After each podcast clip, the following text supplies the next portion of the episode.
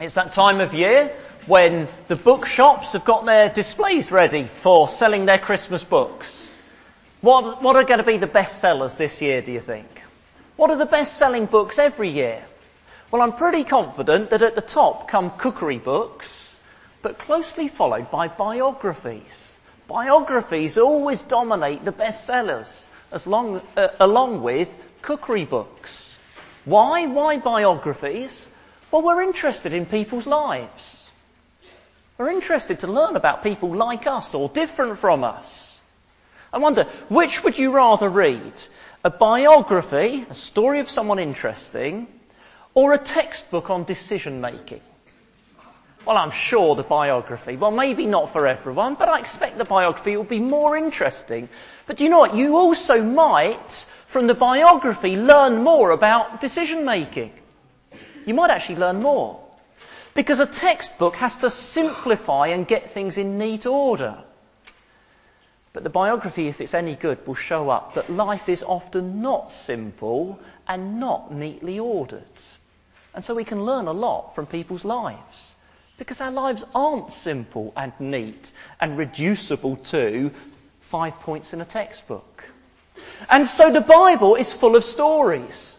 The Bible gives us the stories of people's lives, so many of them, so we can get a better idea of what trusting God and following Jesus is like, because it's often not simple and neatly ordered. As we've been going through Mark, which is what we're doing on Sunday mornings, we've got to the true story of a person interacting with Jesus. And it's in Mark chapter 10. Would you turn with me, please, to Mark chapter 10, verses 17 to 31. On the pink sheet, which you've probably got, it's got page numbers for the church Bibles, and it's got some points showing where we're going with this. I want to simply go through the story of this young man who came to Jesus so we can get a better idea of what trusting God and following Jesus is like. And we have, in verse 17, a promising start. A promising start. What's the first thing we read this young man doing in verse 17? Have a look in verse 17. The very first thing we read him doing is running. Running. When did you last run? When did you last run to get something? I know it's a bit different in Loughborough because there's loads of people running. And I know children, you're often running. But adults don't very often. What do you run for? To catch a bus or a train? You run for something if it's urgent, like you're late for your bus. You're just about to miss the train. Running means urgency and enthusiasm. And here is this man, verse 17, he's running to Jesus. He is eager for Jesus. Well, that's a very promising start. As Jesus had said back in chapter 8, follow me. You must follow me. And here's a man running after Jesus. This looks good. What's the next thing you read about this man? Verse 17. He's running. What's the next thing? He falls on his knees in front of Jesus. What's it like falling on your knees? Well, I can tell you at this moment, it's a bit embarrassing and humiliating. It's getting down low, isn't it? It's getting down low. Why back in history would people get on their knees in front of a king? Remember, a king would often have a sword in the past. If you're on your knees, well, he can use his sword on you, but you can't on him. Getting on your knees in front of the king is saying, I am here to submit to you. I am here to humble myself before you. I am here as a beggar before you. Well, this is a very promising start, because just back in verse 15, Jesus has said, become like a little child. Recognize you are low and needy. And that's what this man seems to be like. What next do we read about him? Verse 17. He said, good teacher to Jesus. Respectful. And says, Jesus, I need to learn from you. Well, this is a very promising start, because back in chapter 9, God himself had said about Jesus, he is my son, listen to him. It's all sounding very good. So what next do we read about him in verse 17? He asked Jesus, what must I do to inherit eternal life? Eternal life here means life in God's kingdom, life in the age to come, when God has removed all the sin and suffering of this world. And this man says, I want that. How can I get it? Well, this is very promising. As Jesus had said back in chapter 8, it's worth giving everything up to get eternal life. Put getting eternal life above everything else. Now, do you see how this man links in to what we've already seen in the last few weeks from chapters 8, 9 and a bit into chapter 10? And he looks very promising. Are you like him? Are you like this man? Are you keen to hear from Jesus? Do you think that Jesus has the answers you need? Are you seeking God? Are you interested in finding out about Christianity? Does eternal life sound desirable to you? Good, good. If that's you, that's good. I hope it is you. That's good. But don't stop there. This man had a very promising start, but sadly we'll find he's nowhere near as promising at the end. So don't stop there. If you're like him in verse 17, that's great, but don't be satisfied with just that. Learn from what comes later. So let's move on to what comes later. Next, after a promising start, we have an exposing answer in verses 18 to 21. An exposing answer. The man asks Jesus, what must I do to inherit eternal life? And Jesus tells him things to do. He said, what must I do? Jesus tells him things to do. They're in verse 19. Like, do not murder, do not commit adultery, do not steal. Jesus is quoting some of the Ten Commandments. And the man says, I've done them. So Jesus tells him something more to do. It's in verse 21. Go and sell everything that you have, give the money to the poor, and come and follow me. Jesus tells him things to do. Now, how would you answer this man? If he had come to you and said, what must I do to inherit eternal life? How would you answer him? Do you have an answer? Have you got one ready for him? I hope so. Because you might not get exactly that question, but you might get asked things like it. What would you answer him? I think I'd probably answer him something like, do? No, it's not about doing, it's about believing. It's not about what you do, it's about trusting what Jesus has done. Well, why didn't Jesus answer like that? Why did Jesus tell him things to do? Obey the commandments to get eternal life. Give away your money to get eternal life. Jesus, don't you know evangelical Christianity? Did Jesus not teach that we are saved by trusting him alone? Was that something made up later by the Apostle Paul? Some people say that, you know. They say, Jesus, he taught a simple message of doing good. Then along came Paul and complicated it all with all this teaching about faith alone. Such people, they actually haven't read the Apostle Paul properly. They certainly haven't read the Gospels properly. Think of John 3:16. Jesus said, God so loved the world that he gave his one and only son, that whoever believes in him shall, what? Not perish, but have eternal life. Or you don't have to go as far as John. Just look back a couple of verses at Mark 10:15.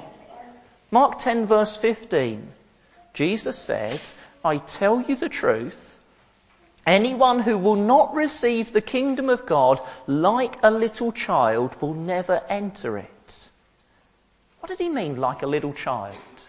It wasn't a romanticised view of children are all cute or perfect or really humble. Anyone who's a parent knows that children are not always really humble or cute and very definitely not perfect. It's something like this. Imagine you go round a friend's house for a meal. They are a couple in their 20s, and they've got an 18-month-old daughter. Notice I said 18-month-old. And you sit down to a lovely roast dinner and you say to them halfway through, oh, what a meal, thank you. And they say, don't thank us, thank our daughter. She went and earned the money to buy it. She went and got it from the shops. She cooked it. She's laid the table. She's done it all. Well, what are they talking about? Did you notice I said 18-month-old daughter? There she is in her high chair, needing to be the food spooned to her and not even able to talk. She's totally dependent. She can't provide anything. She needs to be provided for. She needs everything to be given to her. And that's what Jesus means when in verse 15 he says, be like a little child. By the way, the word is for a very little child. One that is totally dependent. Jesus is saying you can only get into his kingdom, you can only get eternal life by receiving it. Like a little child has to be given. By being dependent. By seeing that you are weak and needy, not earning it, not capable, not getting it through your ability or goodness. Well then, Jesus, given that that's what you believe, given that's the truth, why did you tell this man good deeds to do? Why give him this strange answer?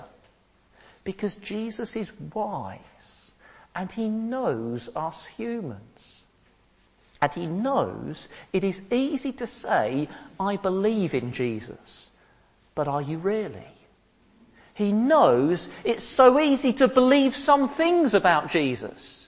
And to really believe those some things about Jesus, but not actually trust him. And Jesus doesn't just want a decision. He doesn't just want a person to go on a list of converts. He wants us to really trust him. And that trust involves coming to the end of our self-confidence. That trust is not just ticking off, yes, I believe that Jesus was born as a baby 2,000 years ago. It involves coming to the end of your self-confidence and recognising, I'm like a little child, weak and needing God to give to me. And so to this rich, capable, successful young man, Jesus gives an answer that exposes to him, he's not as good and capable as he thinks. But you see, trusting Jesus also involves something else. It involves considering Jesus to be the way to eternal life. And because he is the one and only way to eternal life, we are willing to part with anything that would get in the way of following him. That's been the subject since chapter 8 onwards. Jesus has said, follow me. Whatever it costs, follow me, because I'm the one who can give you eternal life. And Jesus' answer is exposing, will you really trust and follow him? Do you consider it worth giving up anything for him, the one and only, who can get you eternal life? So, Jesus gives him an exposing answer. It's about exposing what he's like to himself. We then thirdly have a sad end. A sad end. Verse 22. Verse 22, at this the man's face fell. He went away sad because he had great wealth. He had run eagerly to Jesus. Now he walks away sad. Children, do you know what it means for his face to fall? Doesn't mean he dropped it on the floor, has to pick it up. Yeah, what happens if the ends of your mouth fall? You're looking sad. Why is he like this? Because there's something he considers more important than following Jesus. Keeping his money. And what does his money mean to him? It means not being like a little child, but being someone in control. If he gives up his money, he's not in control. If he keeps his money right, he's safe. He's in control. He's resourceful and he's high status. Just the opposite to a little child. And he won't give that up. You know, it is possible to kneel at church to Jesus, but not kneel to him in daily life. It's possible to have some respect for Jesus as good teacher, but not be willing to follow him if it gets too demanding. It's possible to run eagerly to Jesus and then walk sadly from Jesus if he clashes with your agenda for your life. And so verse 23 we read, Jesus looked around and spoke to his disciples. It's a signpost he's now going to go from the example of this man to a wider lesson. So let's move on to the wider lesson. We have now, fourthly, an impossible problem in verse 23 to 27. An impossible problem. Now let's start it this way. What do you know about Elon Musk? What do you know about Elon Musk? He owns Tesla.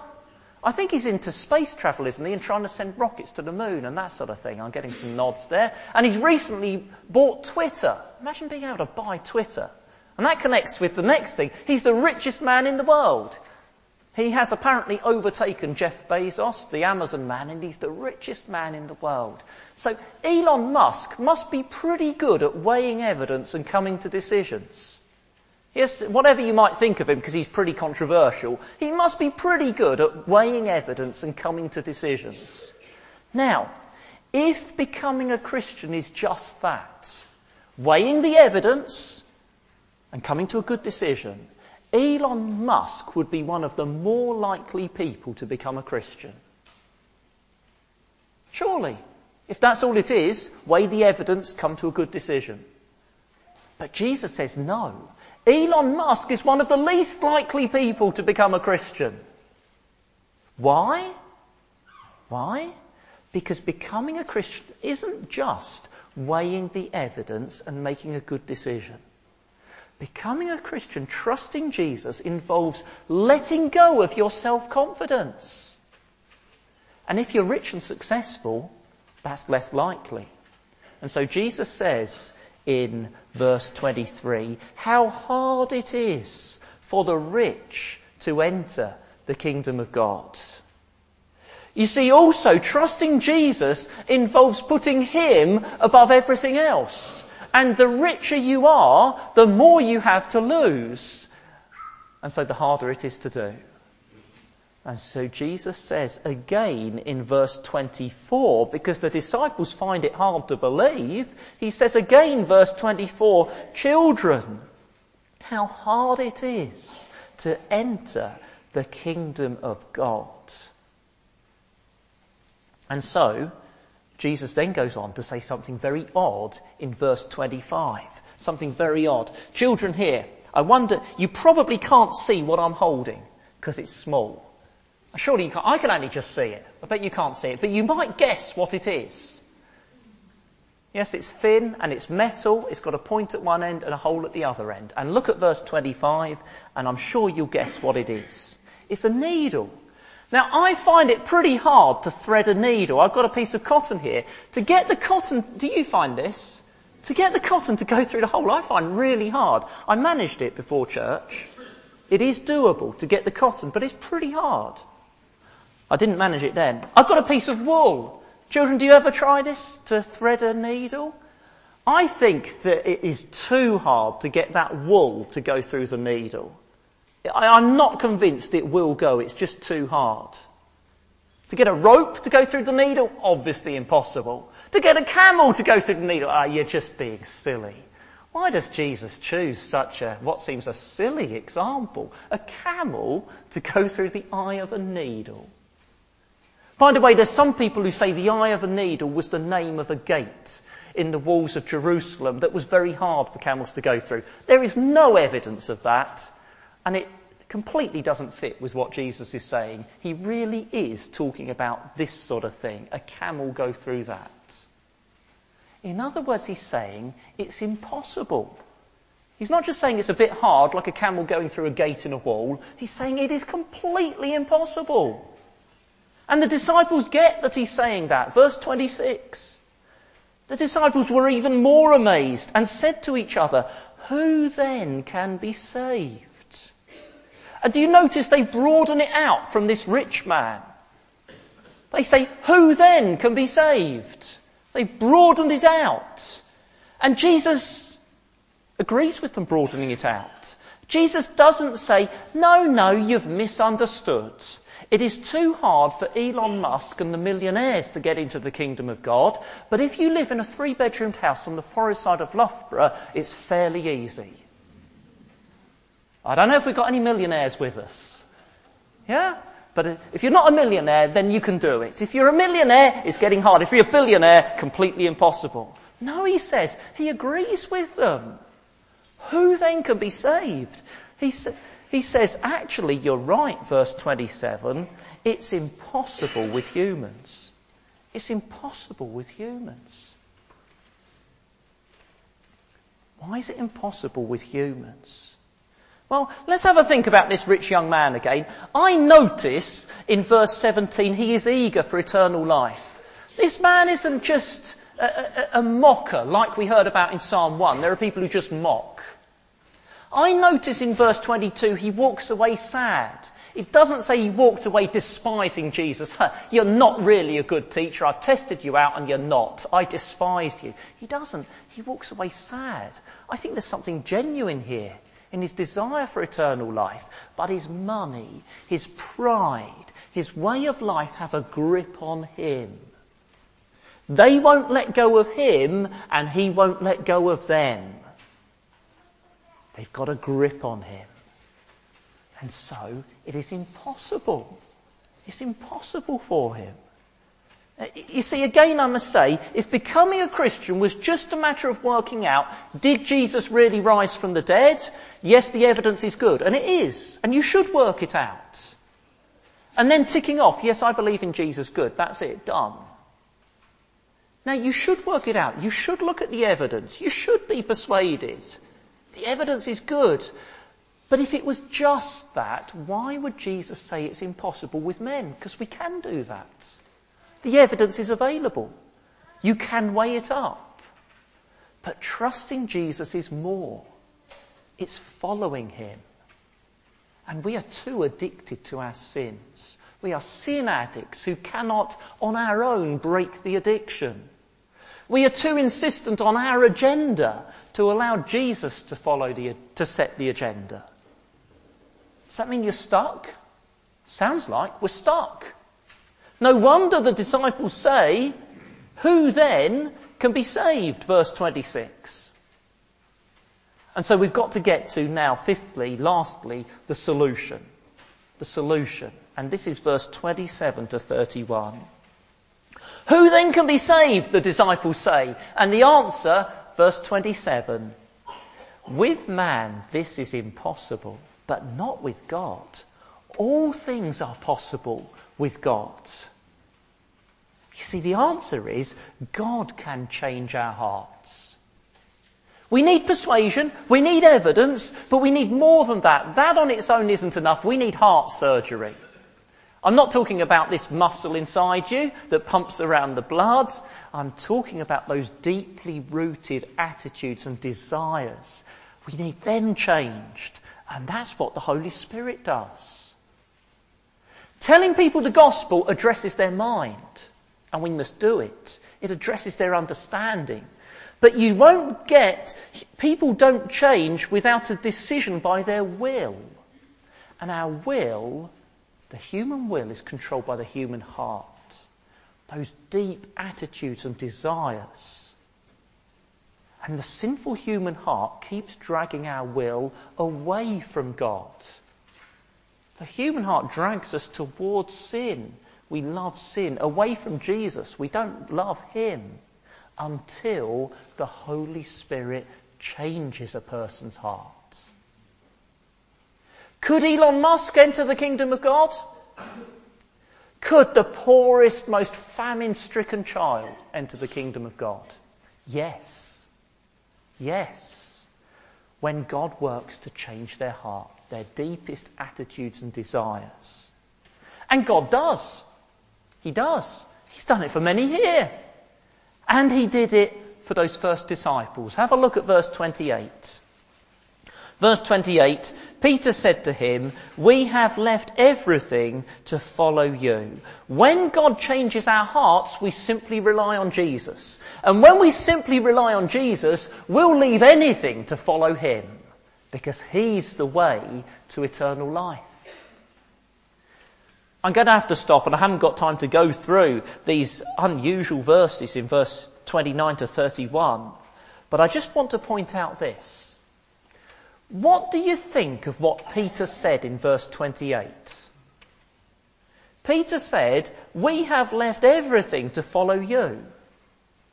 What do you think of his answer? How would you react? I think if I didn't have verse 29 to 31, if I didn't know what Jesus said, I would think, "Peter, that's so boastful. Peter, you really haven't got it. Jesus has said it's impossible. We don't do it. We can't do it. Peter, we're all too sinful. And as for you, Peter, you really are. Back in chapter 8, you've been contradicting Jesus. Back in chapter 9, you've been saying the wrong thing. Soon you're going to deny Jesus to save your own skin. Peter, you and your friends are a right mess. You keep failing." That would be my reaction. I'm very grateful Jesus doesn't say that. Jesus didn't say that. Jesus reacted very positively to Peter. Peter was a mess. The disciples were a mess. They failed many times. But Jesus is able to give them a reassuring, a reaffirming answer, because God had changed their hearts. They couldn't do it, but God had done it in them. And they were following Jesus. And yes, they kept failing. And yes, they were so weak. But however poorly they were following Jesus, he reassures them, it will be worth it. That's what these verses are about. He's saying it will be worth it. God will give, as a gift, to weak, needy disciples who, like little children, they need to be provided for. God will give them eternal life, and it will all be worth it. Well, this morning has been the same subject as the last 4 Sunday mornings. I don't know if you've been noticing or following, or if you've been here for those 4, but it's been exactly the same subject this week as the previous 4. It's all about following Jesus. Jesus said, "Follow me." Real faith leads to following him, living the way he tells us by his words and his example. I wonder, did you see the news about the census results? Thomas mentioned it in his prayer, the news about the census results. The first thing I saw about it was a headline on the BBC website, and the headline said, "Only 46% of people in the UK are Christians." I thought, wow, if only 46% of people in the UK are Christians. Can you imagine if 46% of people in the UK were trusting Jesus enough to follow him, to put him above money and status and family and me and my comfortable life? If 46% of the people living in these streets were doing that, it would be an amazingly transformed society. Jesus isn't wanting you to just tick the Christian box on the census and turn up to church and identify as a Christian. Jesus wants people who've called out, "God, I need you.